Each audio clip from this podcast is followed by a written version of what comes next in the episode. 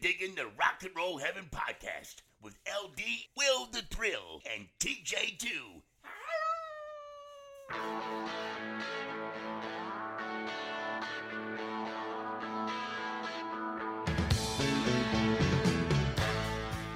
Hey guys, welcome to Rock and Roll Heaven, the podcast where we talk about the lives, careers, and deaths of famous musicians. I am your host, LD. Along with me for the ride, as always, is TJ2, the Deuce. Did Howdy. Did, did that Did- that open? Did you do Yeah. anything? That was really loud. I don't know how y'all missed it. Oh wow! What is what is the beverage of choice? This is actually one, uh, Will the Throw, that you left behind in my humble abode as you and LD visited uh, over the weekend. This is uh, Original Sin Black Widow Spider or cider. I keep wanting to call it Black Widow Spider. Ah, that is Black a good Widow one. cider. I enjoyed it thoroughly. It's uh, like blackberries and apples. Yeah. It was really good, and I'm not I'm not a huge cider person, but this one's really really good. Yeah, I I became looking frightened when there was a bug on the front, but, it's, but it's but it's good. nice. All right. And our storyteller, Mr. Will the Thrill. Hello, everyone. Greetings and salutations. Thank you for coming back to part four of why Jim Croce's life was absolutely miserable. Welcome back to Sunshines, Unicorns, and Bouquets of Lilacs. Yes, lollipops and good times for our friend Jim Croce. Sadly, Mhm. not the case. Um, so yeah, we will get into that in a moment. I don't think we have any deaths to cover this week. I None that I'm aware of, I think we're clear, but unfortunately, which is always a good thing. Uh, unfortunately, LD will be more in the backdrop of this episode. She was not feeling well on our return trip back from the Carolinas. because uh, I have food poisoning now. So I am I, uh, I'm gonna bow out because uh, Yeah. I enjoyed that broccoli she's cheddar. gonna bow over the toilet. Sadly, it's been happening for the last like I have 24 That's hours. that's what I understand, right? I'm not even joking. I lost four pounds already. So I'm gonna go die a little. Um and yeah. Have fun, guys. Uh, I'm leaving. All it- right. We I'm leaving. I'm leaving it in good hands. I think. All or, right. Or I'll live to regret this. I think you said that when you first asked us both to do the podcast. yeah. Yeah. I don't think you're wrong. Right. So uh, it sounds like TJ, you and I will be taking point on this one. Yeah, it sounds like it, and it's honking like a goose, Yeah. spewing like a shook up can of beer. That's what it sounds like she's doing. But uh, we do wish LD well. Obviously, she is at the Absolutely. helm, helm of this podcast, and you and I are are mere uh, ornaments when it comes to the the proceedings. But uh, we Do- will do our best. Do you, do you think that, that the listeners now feel like they've been left in the hands of like the young, not really ready for it substitute teachers? Yeah, it does feel like like a wacky '80s movie almost. You know. Like they're like, mean old Miss Lindley's not here. Oh, look, it's those cool young guys. I know. There they are. and Oh, with that, I can still hear you. we're getting heckled from the other room. Uh, why don't we uh, dive in there to the lifetimes and just hard, hard, hard times of Jim Croce? So, Now, now uh, remind me, Will where we left off. Now, he had, they'd moved to New York. Things had not gone well at all. They went on a fruitless tour that their record company didn't promote. They were waiting on an album to come out that they kept hedging on. They got screwed out of an advance. Like there was nothing good going on. Like Yeah. nothing. that that about sums up. I think when you said just it didn't work out, that's kind of the summary of everything. I will say up to this episode, this is where Jim Croce gets that glimpse of fame. And, and as mm-hmm. many of you know, most of his fame came sadly after his passing, which which we'll cover mm. actually in episode five. Uh, so, but to your point, TJ, you were absolutely right. When we last left the Croces, Ingrid and Jim had left New York with not even enough money to pay the toll on the New Jersey Turnpike, and basically ran through the booth and hoped for the best. So I guess they didn't have like scary tire spikes at this point. No, no, Early 1970s. I, I think it was much more lax in those days. You know, I, I, I, there were no cameras, obviously. So if you evaded a toll, I think your chances of getting away with it were pretty good. Whereas now, I mean, I got busted for toll evasion in Orange County of all places. So you know, go figure. Yeah. So we get back to Jim and Ingrid Croce. Now, Ingrid was making all the calls she could when they were leaving New York, connected with one of her professors over at the Moore College of Art and Design, and learned of a tiny farm cottage. Well, not exactly, but a farm cottage that belonged to Harold and Bernice Jacobs in the town of Lyndell, Pennsylvania. The large, sprawling rural mansion was owned by Harold and Bernice. Their neighbors were George and Carol Spillane, and Jim and Ingrid were offered the back house with a modest rent, provided that Jim and Ingrid would help around the farm. So Jim was happy to do it. Uh, Jim often said in interviews he liked life in the country, he preferred it to the city, and Ingrid was very crafty, so she could always figure out things to do. And uh, he would spend long hours, Jim would, you know, walking along the river, being outside, play guitar at his kitchen table. So he's kind of getting back to his roots at this point, sort of shaking off, as you pointed out, the the fruitless tour of New York, uh, which ended in the, I think, utterly hilarious stop at the Alfred University School of Animal Husbandry. All right. Mhm. Specializing in bovine fertility studies. right, where all musicians aspire to play. Absolutely. I mean, there's nothing that makes me think of music quite like cows. Yeah, yeah, exactly. Cows, you know, you you know what I'm saying? Well, I I, I hear you. Yeah, yeah, yeah. hey, they, they, uh, they, hey, they don't just get horny on their heads. You know what I'm saying? I see what you did there. I see. Hey-oh. Hey-oh. Speaking of farm animal animals, uh, Jim got his job back at the paddock. Remember the Riddle paddock? That Oh, lovely yes. place? Yes. They were glad to have him back again for the fee of $25 per night, an open tab, and a free meal. He also got back in with his buddy Bill Reed to do some construction work with Sweeney's Construction. And while that was going on, because he could still, you know, drive a truck, he could use a jackhammer, still pretty, you know, a lot of blue collar skills he could apply there. And he would play out at local gigs, bars, you know, concerts, uh, college concerts, parties, you know, fraternity events and whatnot.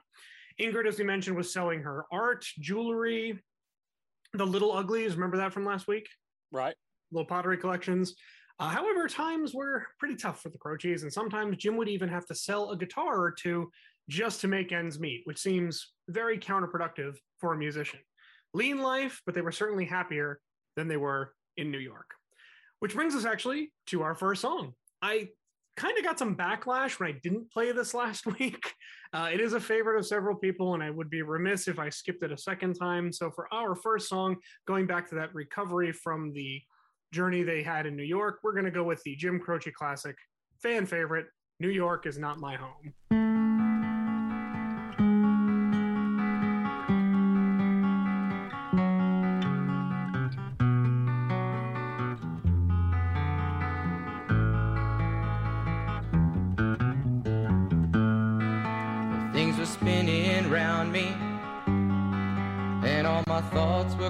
And I had begun to doubt all the things that were me. Been in so many places, you know I've run so many races. Looked into the empty faces of the people of the night. And something is just not right. Cause I know that I gotta get out of here. I'm so alone. Don't you know that I gotta get out of here? Cause New York's not my home.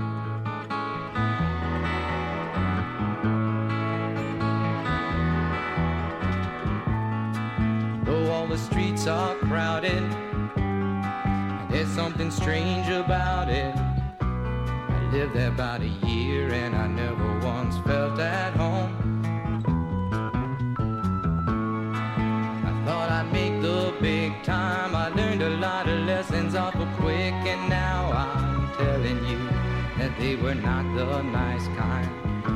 Been so long since I have felt fine. That's the reason that I gotta get out of here. I'm so alone. Don't you know that I gotta get out of here? Cause New York's not my home.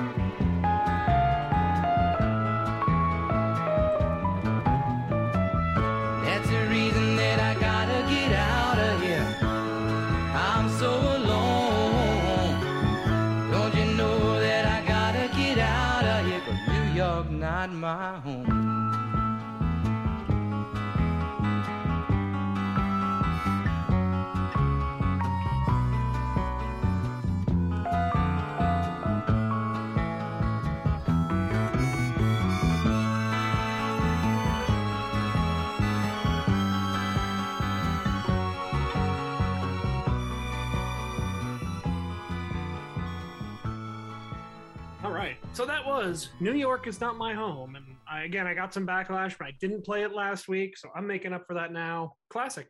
Undeniable classic. Excellent song. Absolutely. And I think when we, you know, we're putting the series together, you and I had talked a few times, and I said, you know, point point out the bad album, point out the bad Jim Croce song, and you can't do it. It is not possible. No, and and obviously, you know, he wasn't around long enough, unfortunately, to leave us a really big catalog. Ah, It's what four four albums, five. five total, one posthumous. So four four during his lifetime. Yeah, but there's this just the, the the work was all quality. Um, Oh, it was. And actually, in this episode, we will reveal exactly how that happened. Because, as I said earlier, I was going to play the music just kind of to fit the story. I wasn't going to play it chronologically. And in this episode, my dear listeners, you will learn why. So, we're going to break this up with a little bit of, of levity, if you will. How many of you have had car troubles? Anyone? Oh, absolutely. Yeah. I had my fair share, especially before the pandemic. So this one goes out to Jim Croce and the issues he ran into in 1970. If we remember the Volkswagen Raisin, it went all around the country. Remember when they were just going everywhere, making no money, driving from one place to another? You know, they do a gig in Right. Kentucky and then have to be, you know, in Minnesota the next day. Um, Right. It- the car had well over 200,000 miles and it it was time. It was getting to the point where Jim would often break down. He'd be coming home from a gig in the middle of the night. He's on some backcountry road and the car would just conk out. So it was time. And Jim actually arranged a formal bur- burial. He spray painted the car completely black. And then he actually cracked open a bud and poured it over the car. Uh classic. Classy. Absolutely. Then they realized crap, we're broke. So they took the car, now painted black. They dropped it off in front of their old home in Media with a sign that says, can run with work, best offer. In two days, car was bought for 50 bucks. So, Wow. there you go. Now, from there, Jim starts his just downward spiral of car woes. The next car they got was Ingrid's stepmother's Oldsmobile. The car made it from their home in Philadelphia to Lyndell, Pennsylvania, and died in the driveway. Uh, Yep, Jim tried to get it started, couldn't do it. After that, they purchased two salvage vehicles in two months. I think you know what's going to happen there. Both of them give out. both of them croaked. Right. So Jim goes to his buddy Bill Reed, says, Hey, can I borrow some money? I got to make a down payment on a car. He finds a 56 Ford. The down payment was 100 smackaroons, which would be about 650 in today's money. Ran like a dream until someone poured sugar in the gas tank. Womp womp. Another one bites the dust. Ronnie Miller, a family friend of the Croces, said, Hey, you can have my old Jeep. What we'll do is we'll fix it up, we'll take it to the dealer, we'll convince them it's new and trade it in for another car. So Jim's like, Yeah, let's do that. So they fix the Jeep up, take it to New Jersey. Their scheme backfires. They get a few miles down the road from the dealer, pull onto the highway, and the transmission drops out of the bottom of the car. Oh man. It gets better. Jim gets a hand, his hands on a 68 Peugeot from a neighbor. I think that's how you pronounce it. Peugeot. Yes. I'm not I'm not familiar with that one, but yeah. Oh. All the gearheads weigh on this one. 68 Peugeot. He gets it from his neighbor. It ran fine. The only problem is the e brake was a little questionable. One night, Jim parks the car, goes in, goes to bed, wakes up to find the car had rolled right off the farm, down the street, and into a concrete bridge. Oh god. Totaled. Totaled. Wow. At this point, Jim's dad actually steps in. He buys him an Opel station wagon.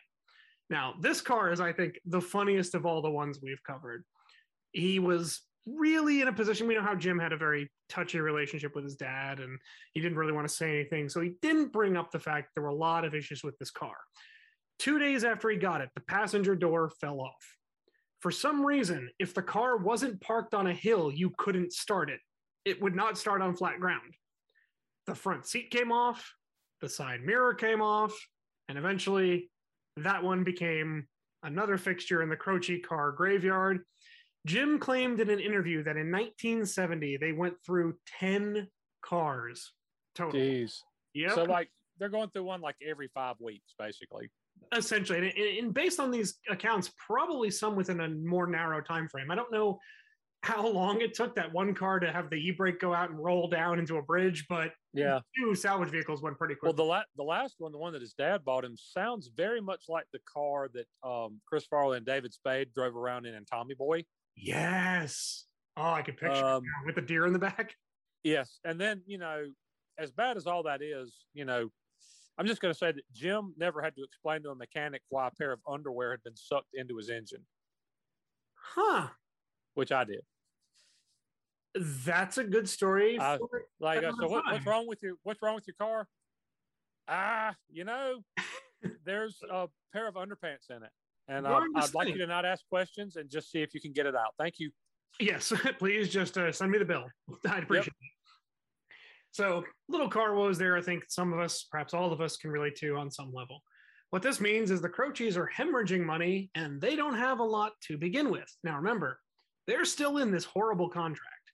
Their salary is still 200 bucks, but they don't get any royalties. They don't get anything covered for travel. They're basically told that all this money is going to front their expenses. So, again, they're stuck. So, what does the fine lawyer of Cashman and West do? Phil Kernet contacts them again and says, We are opting for another year on their contract. Now, if you remember, Jim and Ingrid don't even have a copy at this point. They never did. They're fed up. So they finally get an attorney. They actually borrow money from, I believe it's Ingrid's family at this point, to get an attorney to look at this case. So this guy, Robert Cushman, comes in. He takes a look and says, Well, you know, you don't have a copy of the contract. That's a little weird was there any other attorney present when you signed it? They said no, it's just Phil Kernet. So he's like, okay, that could be an issue. Also, he brings up the fact that Gene Pistilli, if you remember, tried to kill himself and then he gets thrown out of the partnership and he basically says, F you, they can have the money. So if they can somehow get a hold of Gene, maybe they have a case. Now they take this all before Phil Kernet, and Kernet just says, You signed, we own you.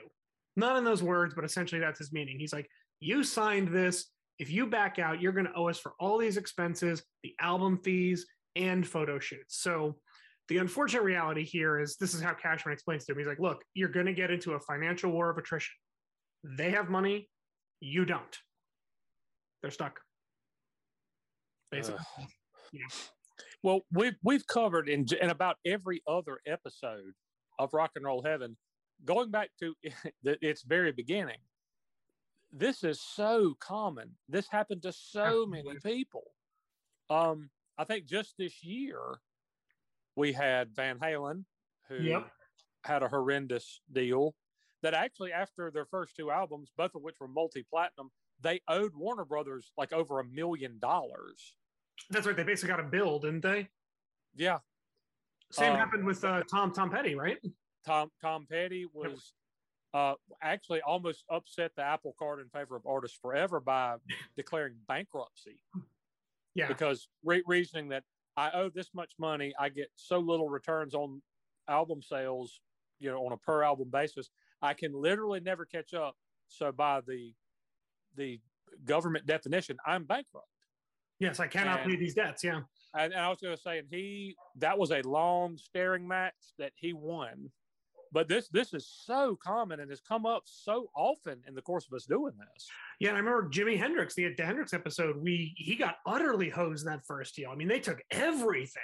They just signed him like out of everything. It was absurd. And it also happened to uh, a, a band that I know LD is very fond of is TLC.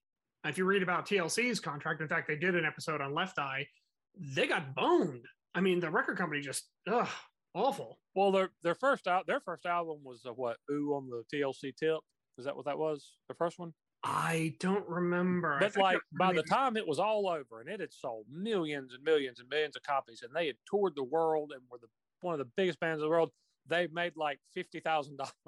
And I think uh, it was Left Eye who did the whole breakdown. Like, here was the money at the top. Here's where it went. This is what the label took it. This is what we're left with. And it was nothing. It was lunch. It was it was almost literally if I remember correctly, it was something like fifty thousand dollars. yeah, between the three of them.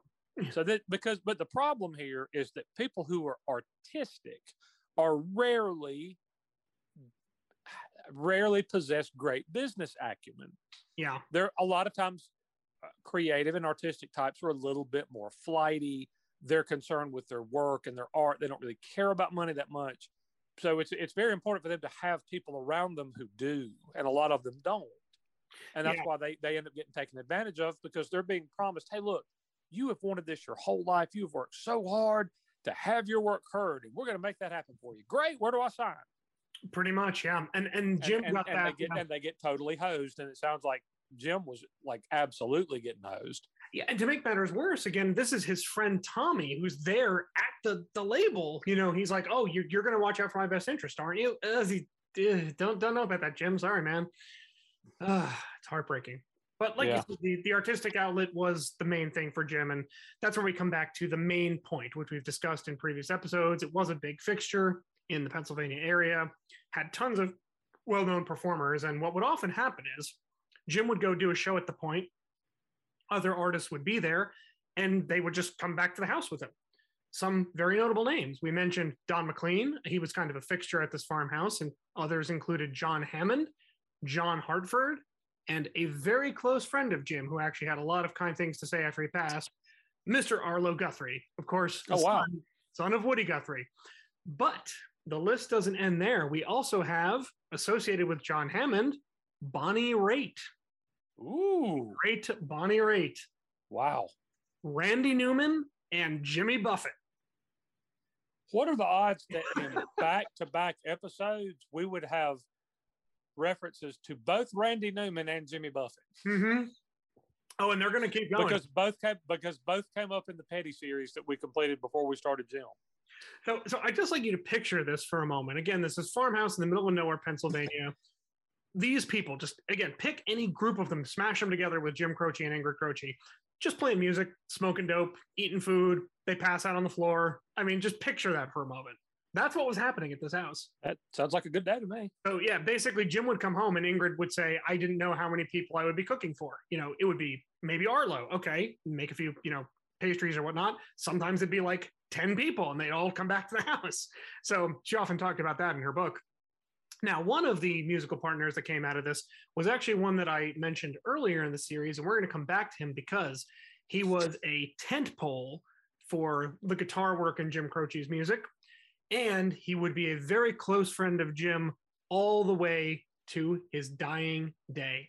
And this gentleman was Maury Muleson. And if I mispronounce that, I'm sorry. Maury Muehleisen. I'm sorry, Muehleisen. Now, Maury was actually in the offices of Cashman, Pastillion West, if you'll remember, when the Croces first arrived. Jim's friend Sal Salviola actually introduced Maury to Tommy Picardo, and Sal was actually had known Maury because Maury was attending Glassboro State in the state of New Jersey. Which, by the way, I'm, I'm touting this one proud because Maury Maurice T. Muleson is from Trenton. He's a Jersey boy. Born January 14th, 1949. So he's about six years younger than Jim. Uh, Trenton, New Jersey, as I mentioned, is his place of birth, which is about an hour and a half south of where I grew up. I grew up in the north northeastern corner of New Jersey. Maury grew up playing classical piano. He actually started when he was about eight or nine. He took up guitar in his teens and was considered by many to be a true prodigy. He just learned guitar, could do things nobody else could do, and he played while he was at Glassboro State. Maury actually cut his first album with Cashman Pastillion West, and when he brought that up to Jim, Jim kind of muttered, "Well, good luck, man," you know, because he had had an experience there. And Maury would make music, but to supplement his income, he worked in New Jersey at a scrapple factory. Oof. And you know, based on your reaction, what scrapple is, correct, TJ? Yeah, I do. And and uh, given her current state, I think it's probably best that LD wasn't here to hear that. Yeah, because um, for those of you who don't know Scrapple, there's an old saying. I believe it's if you don't want to, if you enjoy laws or sausages, you shouldn't watch either being made. Something that. Correct. Um, imagine what would happen in Congress if they took what was left over from the law and made something even more grotesque out of it. That's Yeah. Scrapple. Can we just be blunt? We can, yes, It's peckers and lips. pretty much, yeah. Like if if if you don't know what scrapple is, it's like the stuff that that that you know the people at treat and deviled ham look at and go, dude, we can't feed that to people. That's what ends up in scrapple. It's it's literally like it's like dicks and lips. It, it's pretty heinous, yeah, and, and and it's it's the stuff like the hot dog makers look at and go, uh, nah. you know? Oh, that's a little. Oh, that's a kind of a bad cut for our taste. People who make red hot dog wieners. So so there's Maury playing the guitar and slinging scrapple. Yeah. Oh man. Maury Mulizing, ladies and gentlemen. Whoa. Good night. Uh, so he and Jim actually never got to really play together because they had met. But it was 1970 that actually Sal brought him to the farmhouse and they started kind of playing and they hit it off right away. So, for those of you who have been listening to the music so far, and there's going to be more in this episode, you know the lead work on Jim songs, the little flourishes and arpeggios that kind of get laid over the music. Right. That's Maury more often than not. So he was kind of Jim's lead guitar player. Think of it that way. Yeah. Okay. They toured together uh, starting in 1970. Maury released his album Gingerbread, which was, of course, this will be a shock to everyone, narrowly distributed and hardly advertised. See a pattern here? and again, Jim's not getting anywhere financially. Money is being lost left and right. They're barely making the rent. This nice couple is basically letting them live in the farmhouse, saying, pay what you can and just help us around the place. That's kind of the deal they have. So that's really the only reason Jim and Ingrid have a roof over their head. In fact, Christmas of that year, Ingrid said they were so broke that Jim gave her a pomegranate for Christmas. So, come the close of the year, they're going to make yet another attempt to shore up the relationship with Jim's parents. Jim's dad has always been inconsistent. I mean, he's pretty much against the life and music, but sometimes he does things that support it, sometimes he does things that go against it, and sometimes he kind of rides both rails. You know, again, Jim Sr. is saying, Oh, glad you left New York. I still don't know why you have to drive a truck to make money. You spent four years in college, it's wasted. He even called that a sin. So he can't get anywhere with his folks. Songs aren't And th- this is this is his dad who previously wrote him a letter where he insinuated that Jim was crazy. pretty much, yeah. That was the last Yeah. episode. Yeah. And Jim's stuck in this horrible contract. He's doing what he can, barely make the ends meet. He's actually getting jealous of Maury because he, he views Maury as, first of all, a better guitar player. And second of all, Maury is getting these little tours here and there. Jim's just, he doesn't know what to do. He's completely despondent. Now enters the moment that everything changed for Jim and Ingrid. And you can probably imagine what it is. February 1971. Ingrid goes to the doctor to find out she is two months pregnant. Oh, Yep. So, struggling family, can't really get the money together. Well, number three is on the way. The news was inspiring and overwhelming all at the same time. In an interview with Ingrid, much later after Jim's passing, she actually said, This is from the behind the music, the look on his face was sheer terror. There was this elation of the idea of immortality that came over him and the sense that the Croce name would carry on. But there was also a sense of responsibility that was about as far from Jim and his mind at that time that it could possibly be. So, Jim, he's glad he's going to be a dad. He knows he's got some work to do. This is where the true legend of Jim Croce is born. So, the birth of his son and the birth of this legend line up side by side. Now, going back to what I said earlier, I chose to play the music out of time that was partially to tell my story, but also because, according to those close to him, now uh, let me go back a little bit here. By 1971, Jim had released two albums, Facets and Jim and Ingrid Croce.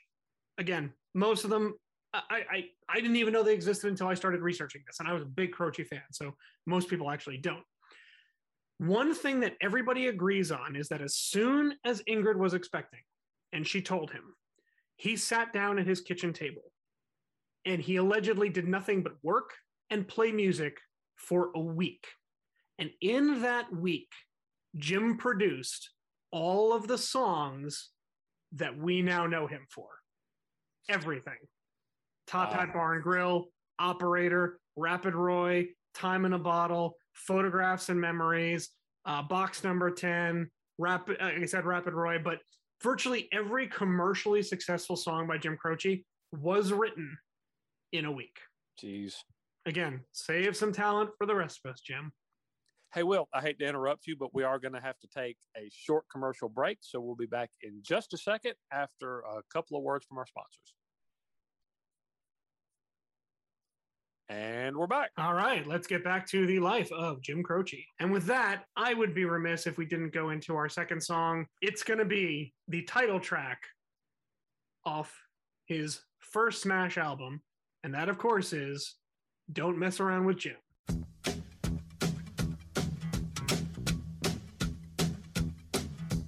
Uptown got its hustlers.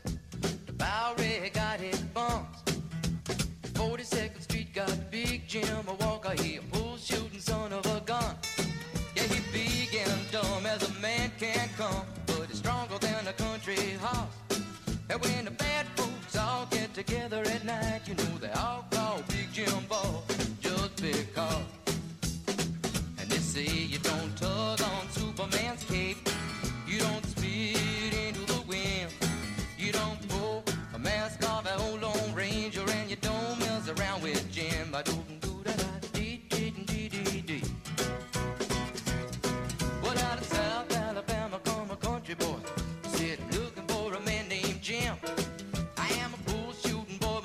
Willie McCoy. But down home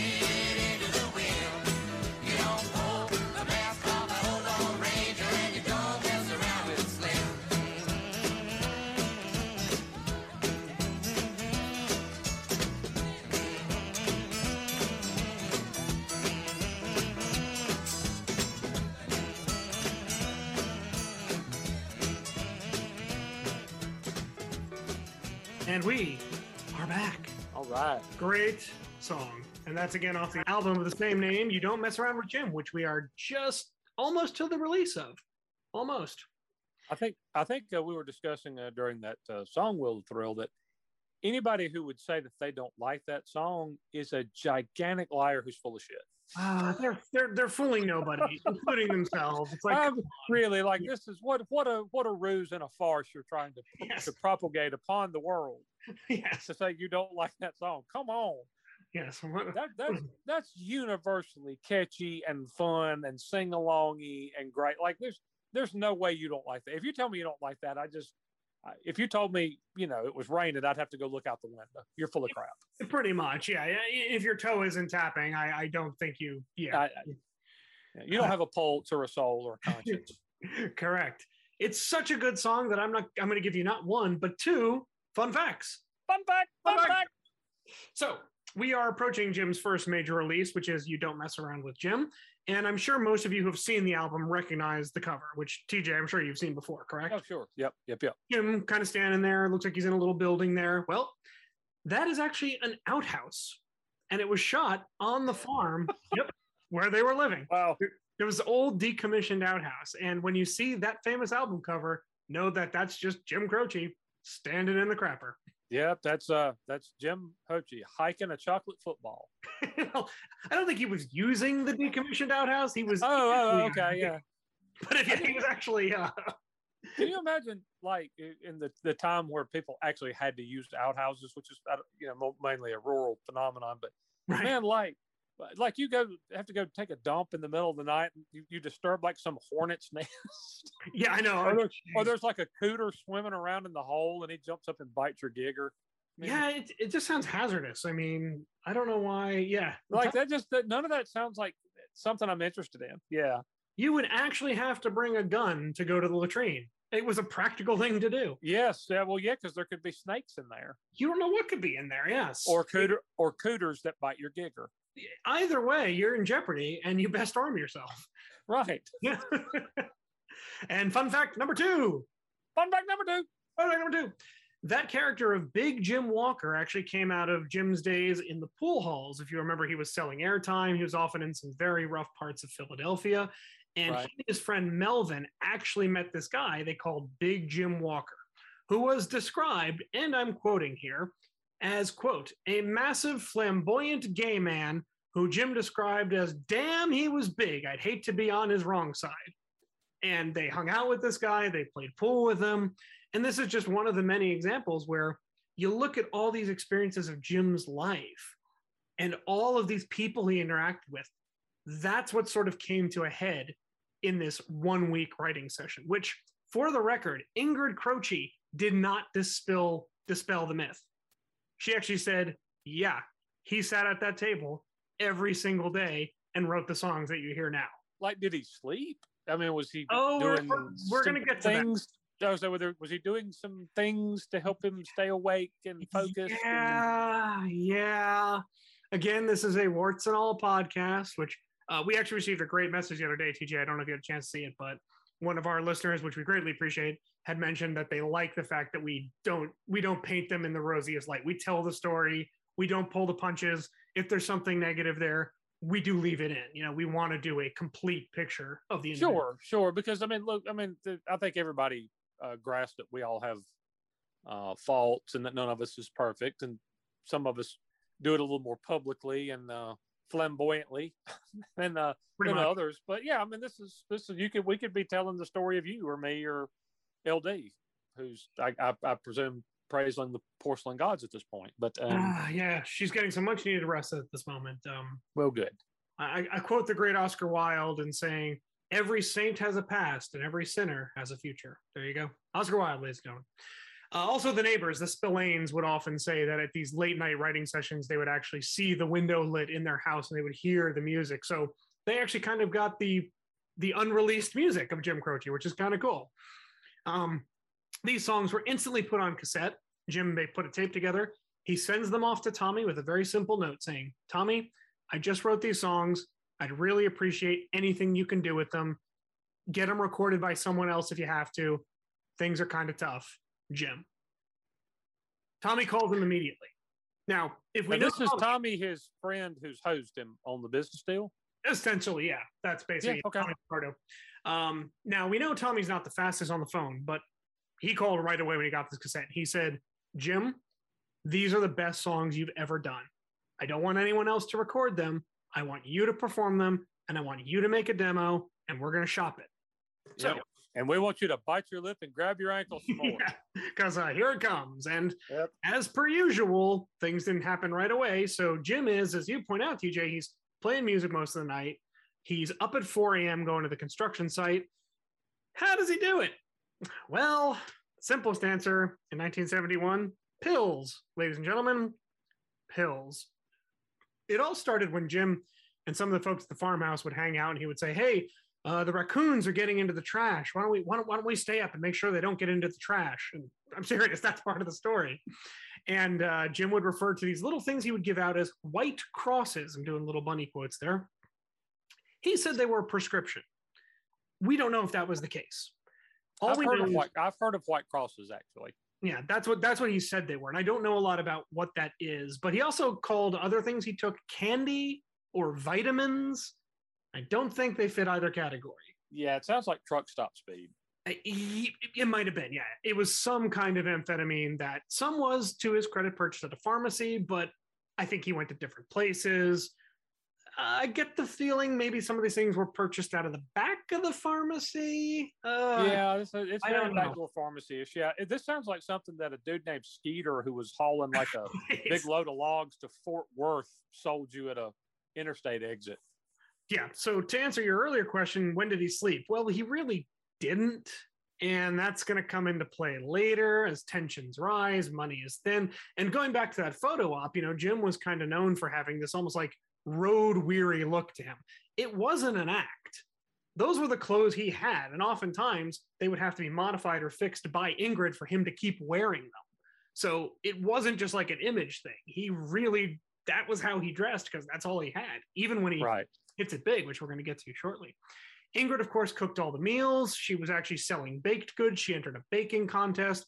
Jim is selling guitars every now and again. They're trying to make their insurance money. They're trying to make the rent.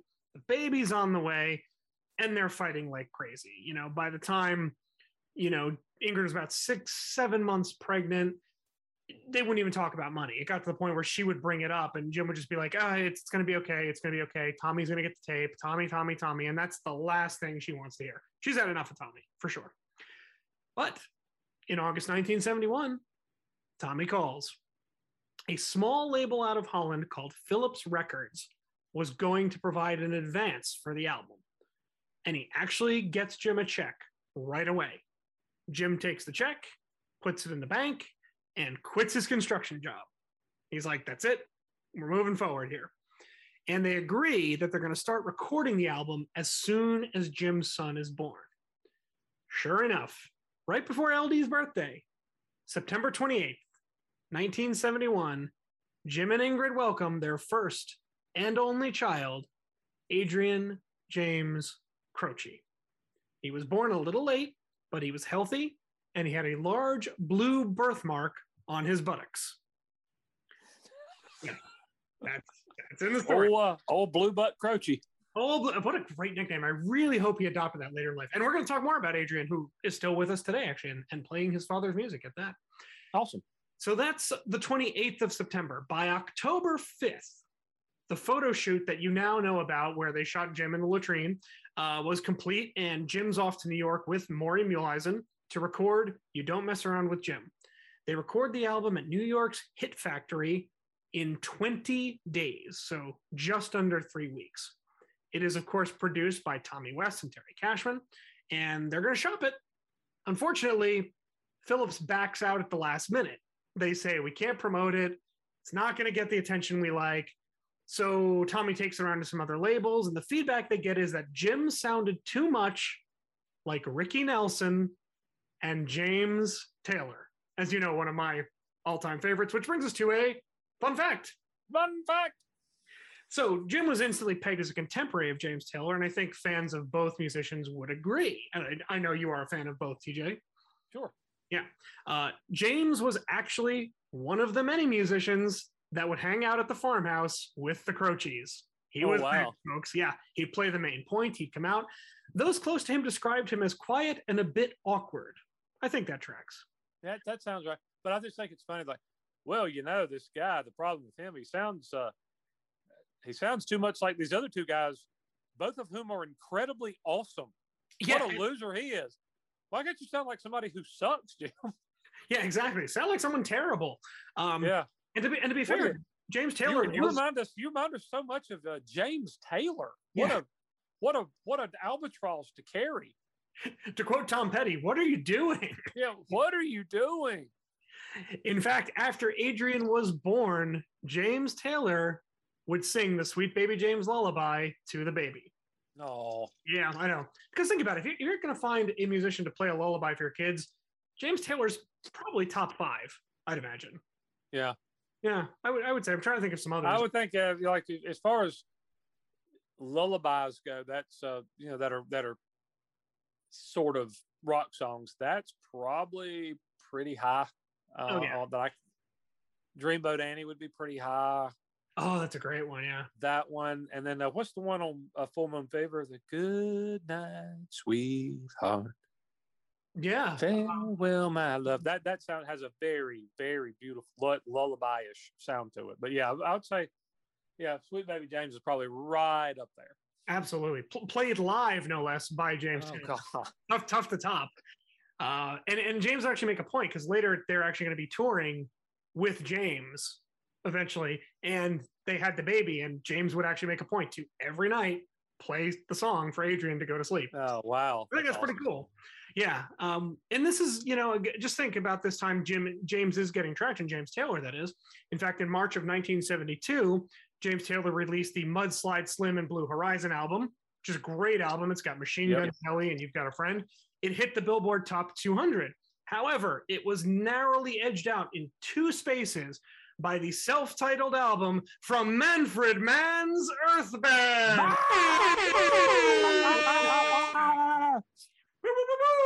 And with that, ladies and gentlemen, the federally mandated Manfred Mann's Earth Band reference of the podcast has been satisfied. again, Manfred Mann, if you're out there and you can record that bit for us, that would be awesome.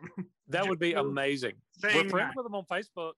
yeah, yeah, they found us. I mean, like they invited us to a they invited us to a private group, which I still know. scares me a It- little. It, does a little bit, um, but again, It's- Manfred Mann, we're here for you, buddy. it's I I said that's incredibly um you know that, that's I, I on one hand i'm just uh, filled with mirth and happiness that they know we exist and on the other i'm extremely frightened that they now they know where we are and they're going to sue us yeah, and now their lawyers know we exist, and that could be a right problem. exactly that's how they get their hooks in i think yeah no look it's just a it's just a fan group just uh, join it Yeah, It's just come nothing uh, on, yeah. nothing untoward here we don't have any ulterior motives It's like that cartoon where the hot dog is, you know, being led down like on a pole, and it goes into some kind of trap. I feel like that's what we fell for. I put my hot dog in a trap Scrapple. Oh boy. peckers and lips That's the name of our new podcast, folks. We're going to charter a side podcast called Peckers and Lips. Yeah, ladies and gentlemen, welcome Please to Peckers and. Lips, where we discuss the uh, finest off-brand meat products. Today, we're talking about spam. Our Spam. My mom used to slice it really thin, fry it, and cover it in syrup. Many ways to prepare spam. There are many ways to prepare spam. I didn't make that up. That's like actually a thing mine and LD's mom did at one time. Oh no, no. I, I remember having spam. My my grandfather was big into spam. He loved it. Oh my god. So back to Jim Croce here. By the end of 1971, like I mentioned, Jim is playing with other musicians, including James Taylor. He's actually playing with Bonnie Raitt at the Philadelphia Folk Festival. And if Nice. you remember, Manhattan Transfer. They actually got a call from Gene Pistilli to join Manhattan Transfer. Now, the album was still being shop, shopped around, so Jim actually played live a few songs for Gene, to which Gene's response was, Those are great songs. Sounds like something I should have written. By December, the record was still not released. Money was an issue. Maury is getting a little frustrated because he likes playing with Jim, but he's thinking he could probably do some solo work. Also, he's kind of got Tommy Picardo and Sal Salviello talking in his ear, and it's becoming kind of an acrimonious situation. Adrian James, by the way, now is about three months old, and their accounts are just strapped. They've got nothing in the bank. And it's around this time where Jim's father actually surprisingly turns a corner. They're there for Christmas, and he actually pulls Jim aside and he goes, I hope this works out for you, Jimmy. I think you don't mess around with Jim could be a big hit. Little little flourish there for what would be a very bleak year in 1971. The following year, Jim would turn Because gosh, everything everything had been going so well up until now. exactly, yeah. gosh, I, gosh, I hate he's gonna he's gonna have this this one little outlier rough year to deal with. Yeah, it's tough. Well, it's interesting how he has this father son moment, and it's actually going to be the last time he sees his father. Oh man. As we mentioned earlier, Jim Croce that January turns 29. He has got 365 days, folks, on the clock. Oh man. And he is now, bear in mind, in basic obscurity. A few, you know, musical people know who he is. Yeah, he's playing with James Taylor. He's playing, he's essentially an opening act. You know, he's not really there yet. And early 70s, JT and Bonnie Raitt were still up and comers. They were not the giant names that you and I think of them as now. Exactly. Yeah. So yeah, and he's so he's opening for some promising, aspiring up and comers. That that's where he is Yeah. on the pecking order of things. A- And I think those artists would, by all accounts, be openers for other more prominent artists at that Sure. point. Yeah. Right. But again, like you said, Bonnie Raitt now sells out a stadium at the drop of a hat. It's, you know, because she's Bonnie Yeah, Raitt. and she doesn't play uh, I Can't Make You Love Me. Ah, I know that's a, that's a rough one. I can't believe that happened. I, I'm I'm- I'm apologizing still- for you. Four years later, still bitter about it. Oh, I, would be too. That that is definitely one of her best songs, and just a fantastic song. Period. I mean, Oh, what a great tune. Had time had time to cover INXS twice. Couldn't do uh, that one. Such an odd choice. You think? oh boy. Ah, so let's get back to it. February 1972, Tommy calls to let Jim know that B&B management is now interested in picking up the record. So what happens? Back to New York, folks, signing more contracts. Now the terms Ugh. of this one, yeah, I know, are essentially the same. They get their salary of $200 a week, they write the songs, the company does this, blah, blah, blah, blah, blah. Here's the kicker though. They require Ingrid to be completely removed from the whole thing. Because remember, they were originally signed as Jim and Ingrid Croce. Right. They want to cut her out now completely. And this is where a major rift comes in. Ingrid fights, Jim signs. So he goes along with it. At that same office, again, the offices in Manhattan of Picardo and West, they get a phone call to let them know that Jim Croce Sr. had passed away at the age of 58. Oh man. He had a heart attack in his home. At the time, his wife Flora was actually out of town and he passed away. Jim was absolutely devastated, but not nearly as devastated as he would be when he called his mother. He called to say how sorry he was about how much he loved his father and that he had had that moment with him and that his father really cared about him. This is the response he got His death is your fault. Oh my That- lord. He had a heart attack because of you. It's your fault he's dead. You and your music killed him. That's what Jim's mother. Whoa. Yeah. That is God, that's horrible. Scathing. What a disgusting thing to say to somebody. Your own kid. Your Yeah, how could you say that? How could you say that to your son or your yeah, your kid? That's just oh my lord. I mean, saying that to someone you barely know is is acerbic. This is just inexcusable. Ah, so we're gonna segue right into a song that I think fits the mood. This is actually gonna come. Especially especially Will, when it sounded like his dad had reached a place of at least acceptance of his son's Yeah. career choice. Given given that last interaction they had, hey, this this album you did is actually really good. And I think this could be, really be a hit for you. Yeah. Instead of you're crazy and lazy and shiftless and you wasted, you know, four years of your life and my money in college. Yep, and you're living like a gypsy and all that And stuff. you're living like a gypsy, and we should have sold you to one when you were five because Pretty it would have saved us the heartache. So he didn't say any of that. He he he sounded much more accepting. I like that you would say that to your son. Jeez, yeah, man. it's just uh, it's like come on. Oh, that's terrible. So I had a really hard time picking this next song. I'm going with one that is going to come from Jim's final album. Uh, this is actually from I've Got a Name. And I think just the tone really fits what we're talking about right now. Here is a great way to sum up everything that we talked about with Jim Croce. It's called The Hard Way Every Time.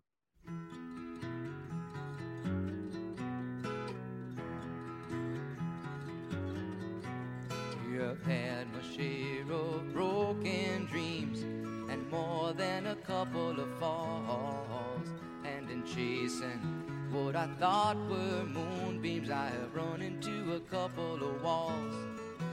But in looking back at the places I've been, the changes that I've left behind, I just look at myself to find. I've learned the hard way every time.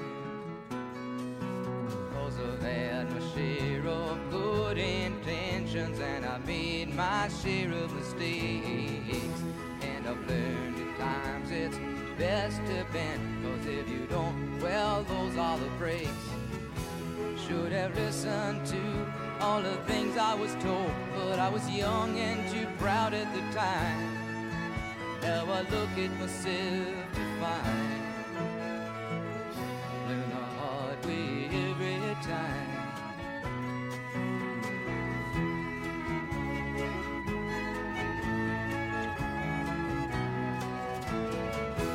But in looking back at the lessons I've learned mountains I wanted to climb. I just look at myself to find. I learn the hard way every time. Cause I've had my share of broken dreams and more than a couple of falls. Landing chasing what I thought were moonbeams. I have run into a couple of walls. But in looking back at the faces I've been, I would sure be the first one to say when I look at myself today, wouldn't have done it any other way.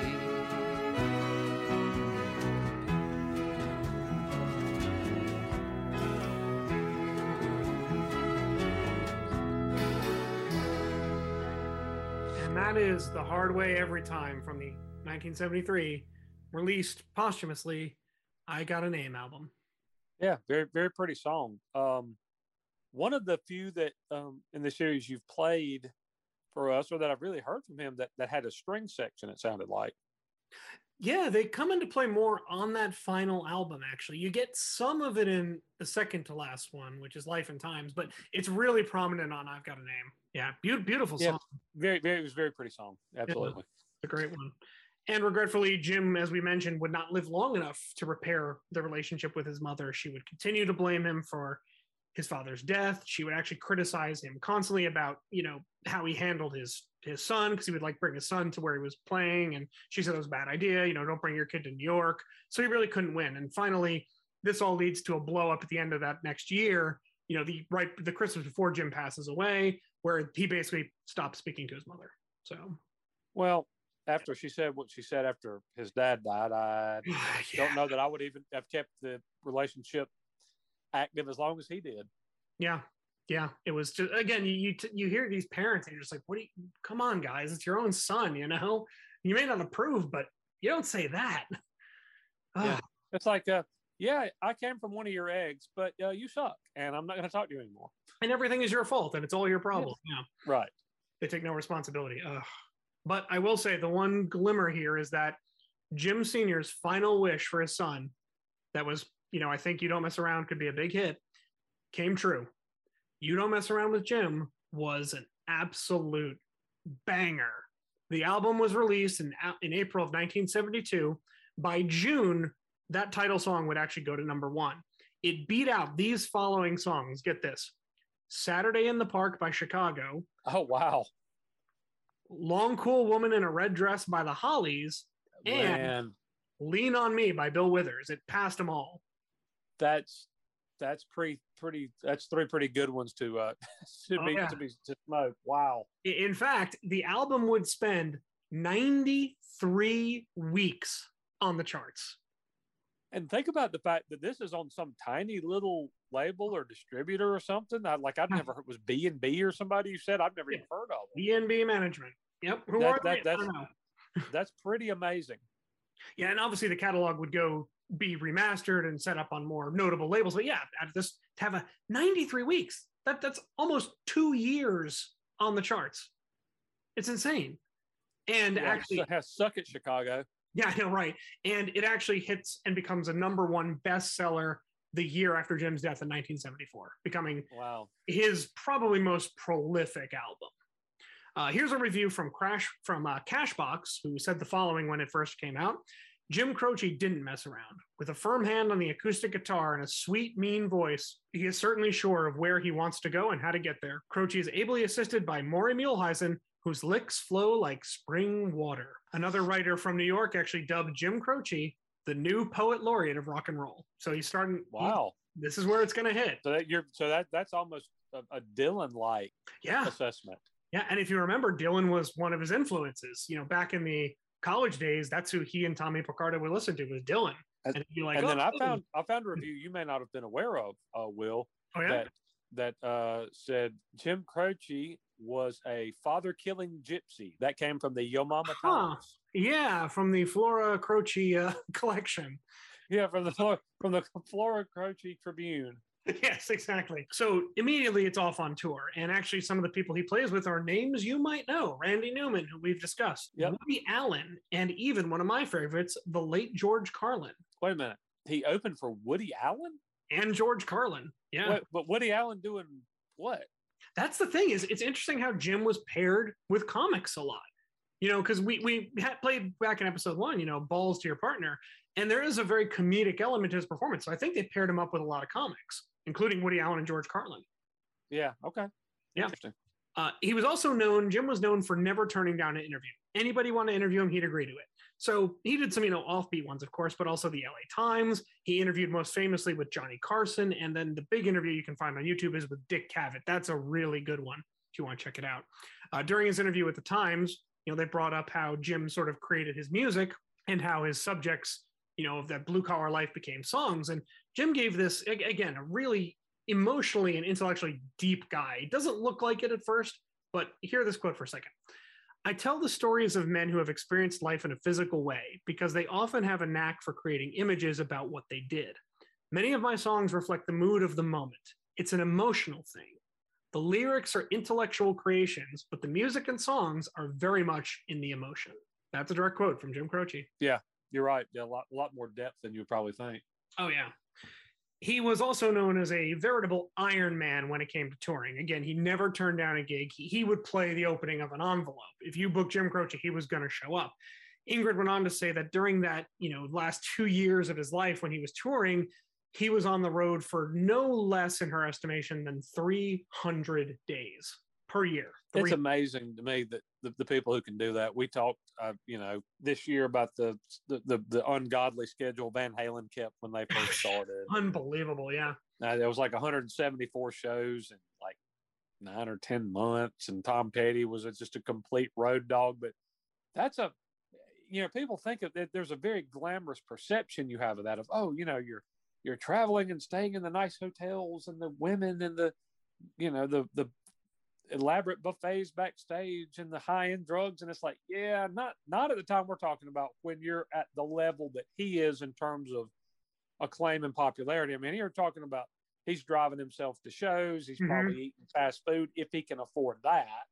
yeah. Um, exactly. and it's it's literally like you know you you wake up in a city you don't know where you are you have no time to do anything you go play one show and then you're driving to the next one and it's just a blur yeah. I, I would imagine Who would you say? You said it was a country artist that that went to that same thing where he was booked in like Austin. They were like, okay, you're in, you know, um, you know, Alabama tomorrow. See you there. right it, it, it was it, like it was common for all of them but that Yeah. that's the reason that people like johnny cash got hooked on speed Yeah. because they they traveled from show to show in their own cars driving themselves and it was like hey yeah so you're playing in miami uh on uh friday and then you're playing in dallas saturday and you're driving yourself there and you won't have time to sleep Yep. ha- have a good one. Yeah.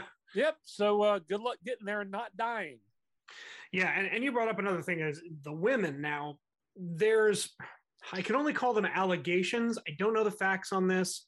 Ingrid does go into some detail in her book about this, but long story short, Jim's fidelity is in question. Uh, some people say that there are comments he made about, quote, chicks on the road, end quote. Uh, Maury witnessed a few questionable interactions. We're going to go a little bit deeper on that in the next episode. hey hey did he go deeper on that Uh, well, that's highly Oh. implied. Uh, so yeah, was Jim completely faithful to his wife? I, I'm going to provide you with the information I found, and, and we'll leave it at that. Which inspired him to write a song that I'm sure you all know. This one we're going to break for is from the Life and Times album, which actually comes out the following year in 1973. TJ, I'm sure you know this one. It is One Less Set of Footsteps.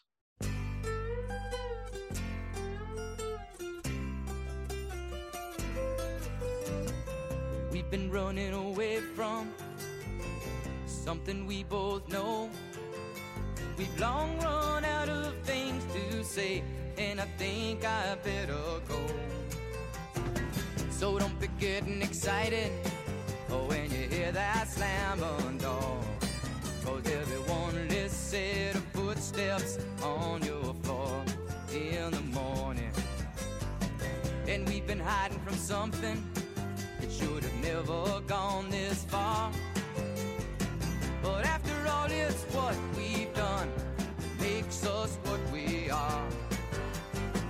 And you've been talking in silence, but if it's silence you adore, well, it'll one less set of footsteps on your floor in the morning. But it'll one less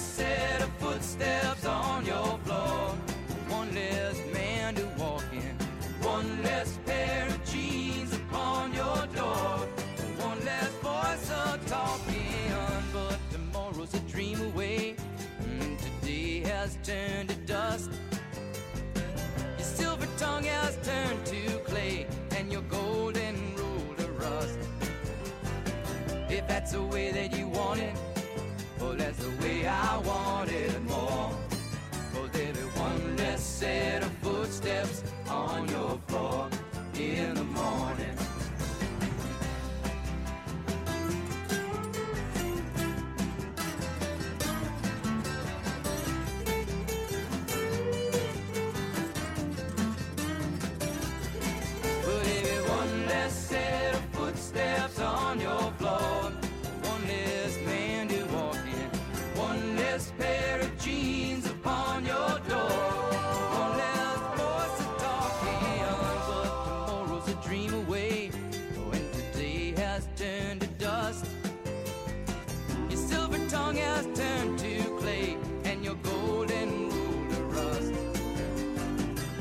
that's the way that you want it.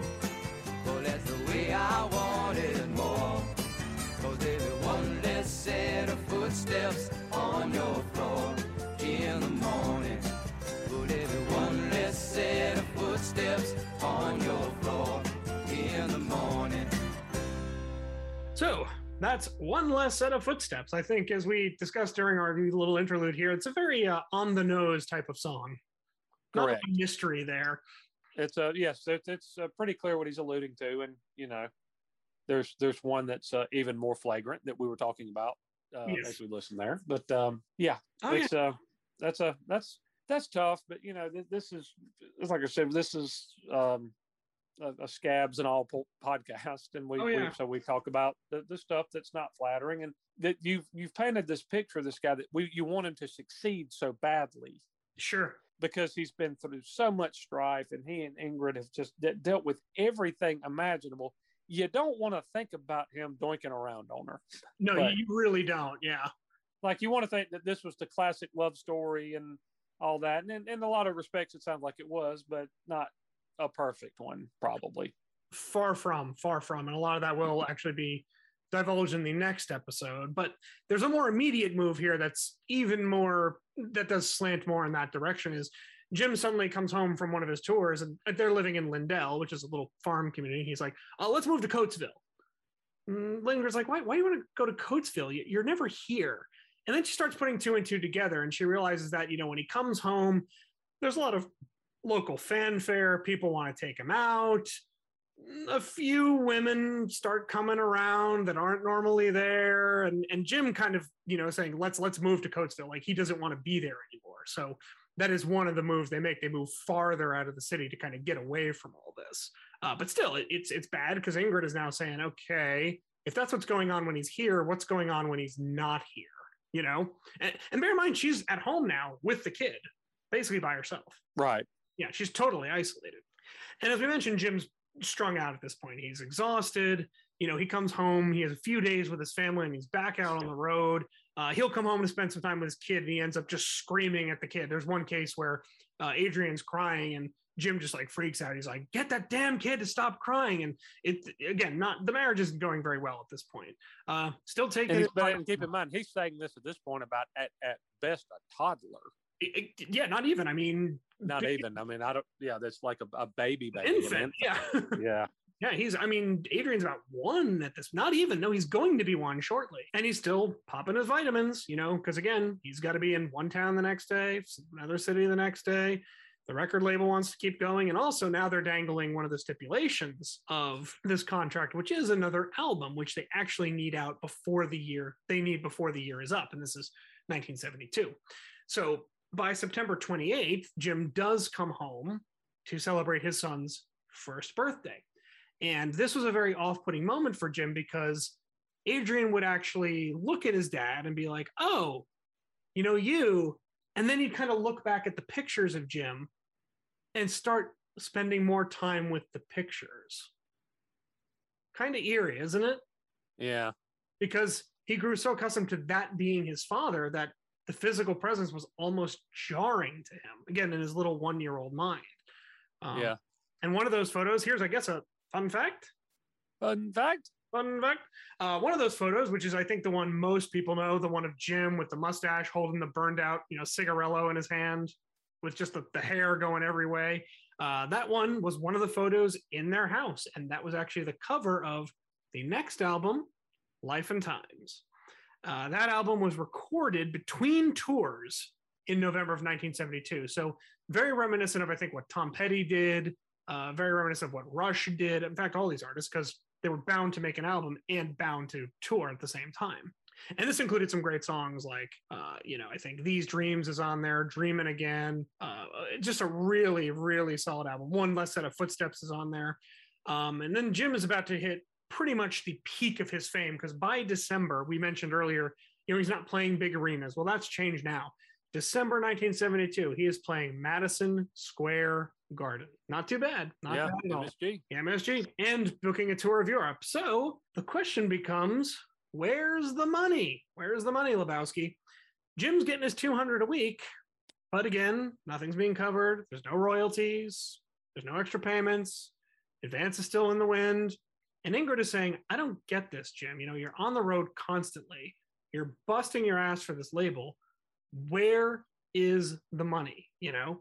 And Jim even makes a joke when he talks about being on tour. He says, Shit, I'm so broke. I have to charm hotel guests into doing my dirty laundry while they do theirs. So again, he's kind of flipping it off with some humor here. And March of 1973, Jim comes back from the tour to find out Ingrid is pregnant again. Oh wow. Yep. This was not well received. We mentioned earlier that it was sort of a blend of excitement and fear and trepidation and hope. This was flat out just no. Jim's like, uh uh no, we can't do this.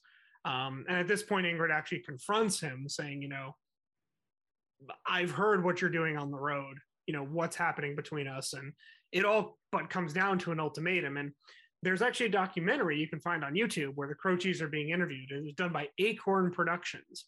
According to Ingrid's book, this blowout argument happened one hour before they appeared. So I defy all of you to watch this documentary, and you can find it on YouTube, and just not feel the seething undertone of that marriage collapsing. Especially when at one point Jim kind of gestures Ingrid. He's like, "Hey, Ingrid, bring Adrian over here." It's just you'll just have to watch it. It's it's just so fraught with tension that you can tell things are just not going well. So Jim finally says, "I want out." He says, "Tommy, I'm out after this tour." Tommy's like, "You can't. You're under contract." He's like, "You know, take a few days, get yourself together, and stop doing drugs." That was Tommy's advice to Jim. Now, as we mentioned earlier, Jim was, you know, an Iron Man. He would never turn down a gig. He would always come through. This was all well and good until one morning, Jim woke up and he couldn't even speak at all. He completely lost his ability to speak.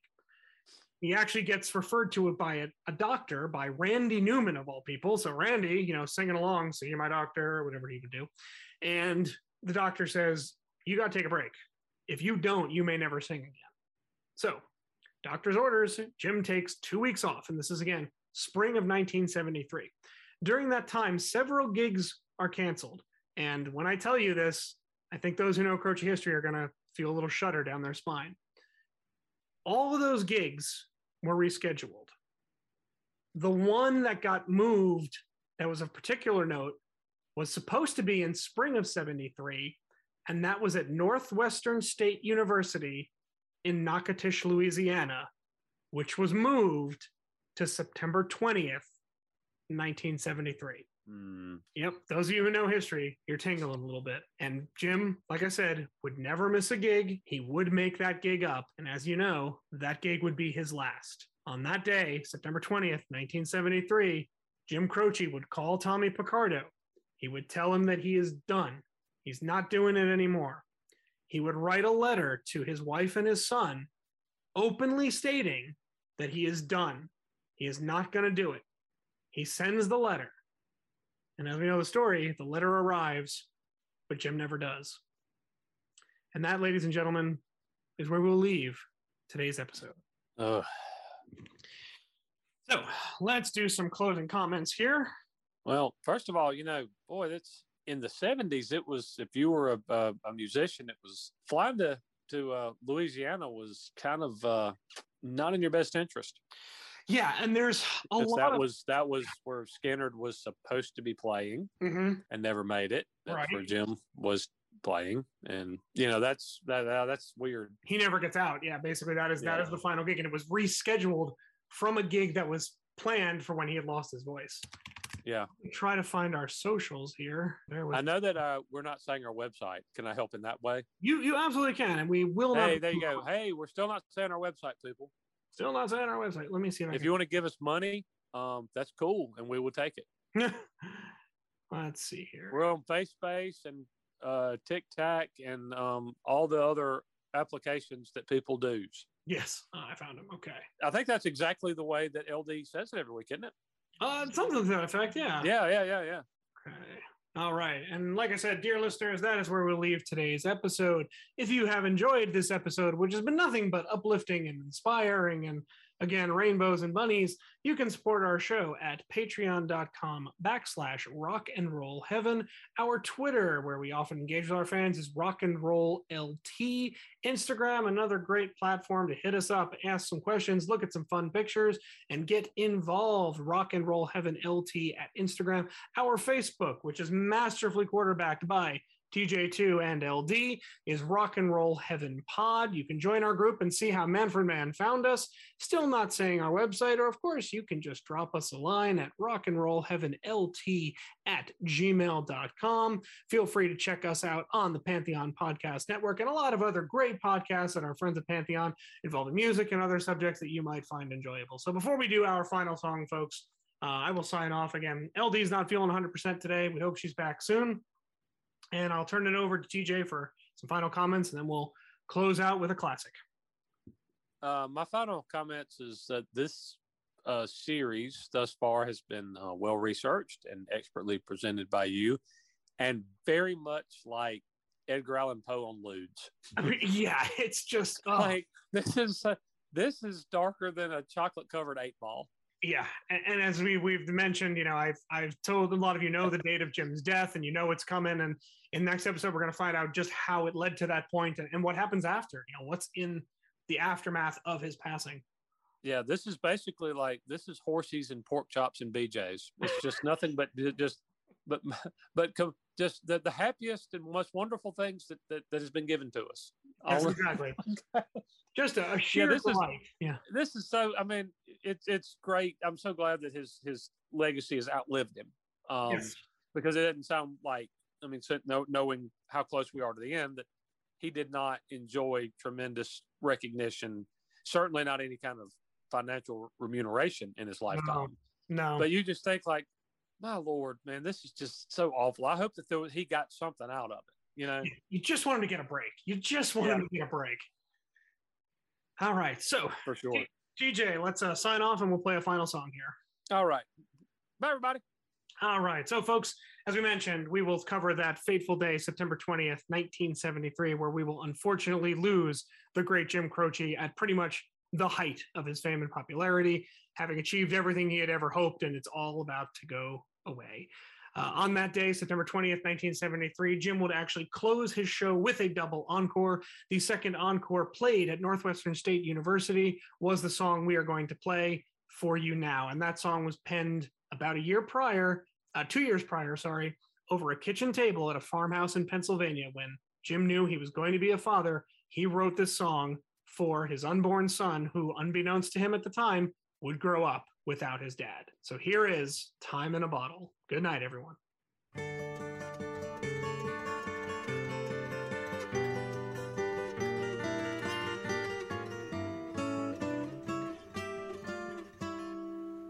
If I could save time in a bottle, the first thing that I'd like to do is to save every day till eternity passes away, just to spend them with you.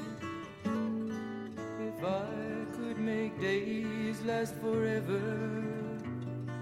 If words could make wishes come true, I'd save every day like a treasure, and then again I would spend them with you. But there never seems to be enough time to do the things you want to do once you find them. I've looked around enough to know that you're the one I want to go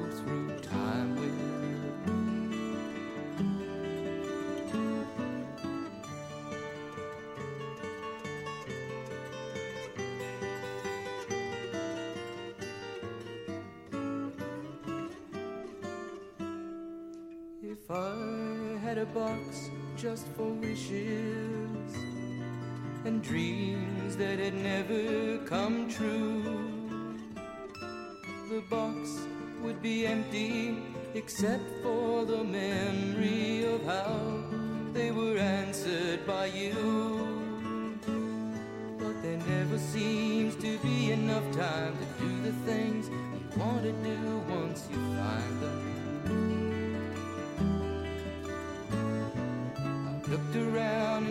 to know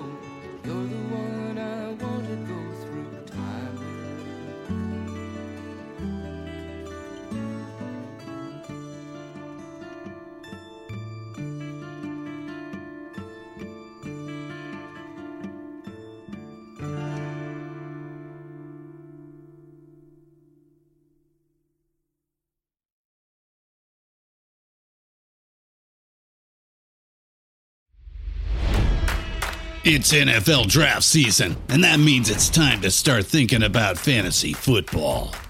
FantasyPoints.com features industry leading experts and prognosticators using proprietary hand charted data to help you score more fantasy points. FantasyPoints.com is the place to go for whatever kind of fantasy football you play. Whether you play fantasy football, daily fantasy sports, or do a little bit of everything, Fantasy Points has the meticulously researched content to guide you to victory. And why wait for the fall? Fantasy Points also covers the new spring football league, the UFL. Join the guru, John Hansen, Scott Barrett, Joe Dolan, and other massive names in the fantasy football universe with an exclusive offer. Use code Pantheon for 15% off any fantasy points package, including the all in package, with access to every article, tool, and data nugget that Fantasy Points has to offer. That's fantasypoints.com and code Pantheon for 15% off at Fantasy Points. Fantasypoints.com, code Pantheon. Score more fantasy points.